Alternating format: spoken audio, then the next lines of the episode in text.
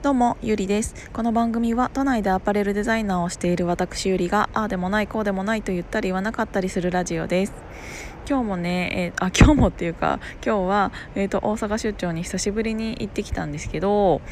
だからちょっとねあの帰るのが遅くなってしまって家に帰ると妹が、えーと寝ていると思うのでちょっとね外で撮っているからもしかしたら聞きにくいかもしれないんですけどすみません。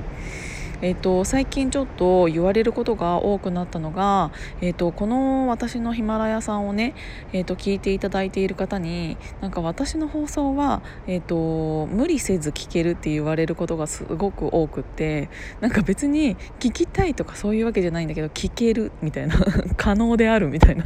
感じなんだけどでもそれって何なのって最初は思ってたんだけど聞けるって結構大事だなって思ったの。っていうのはなんか毎日毎日何かすごく頭に入れなきゃいけないことがあって、えーとお金のうん、増やし方だったりとかコンサルの仕方だったりとかもちろんあの身につけるものっていうのって大切だから、えーと、そういうラジオを聴くのももちろんいいとは思うし、えーと、すごく、うん、成功されすでに成功されている方のお話っていうのを聞くのももちろんすごくいいことだと思うんだけど私って本当に誰でもない人だし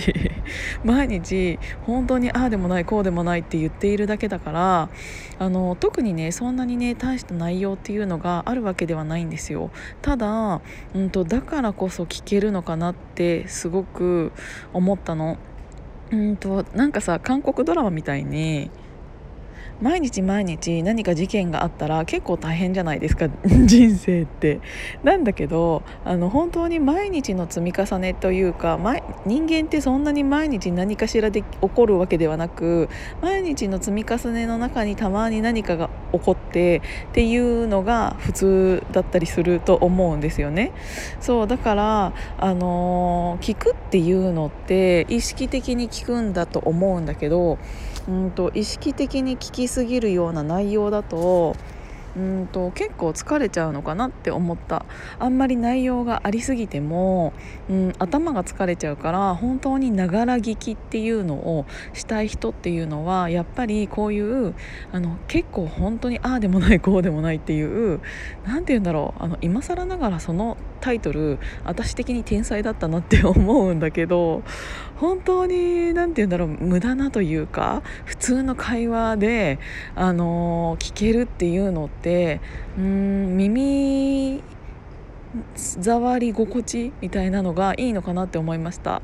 うん、なんか聞こうって思う時って別に私のラジオじゃなくって、えーと、他の人のラジオでいいと思うんだけどなんかとりあえず流しとくのか、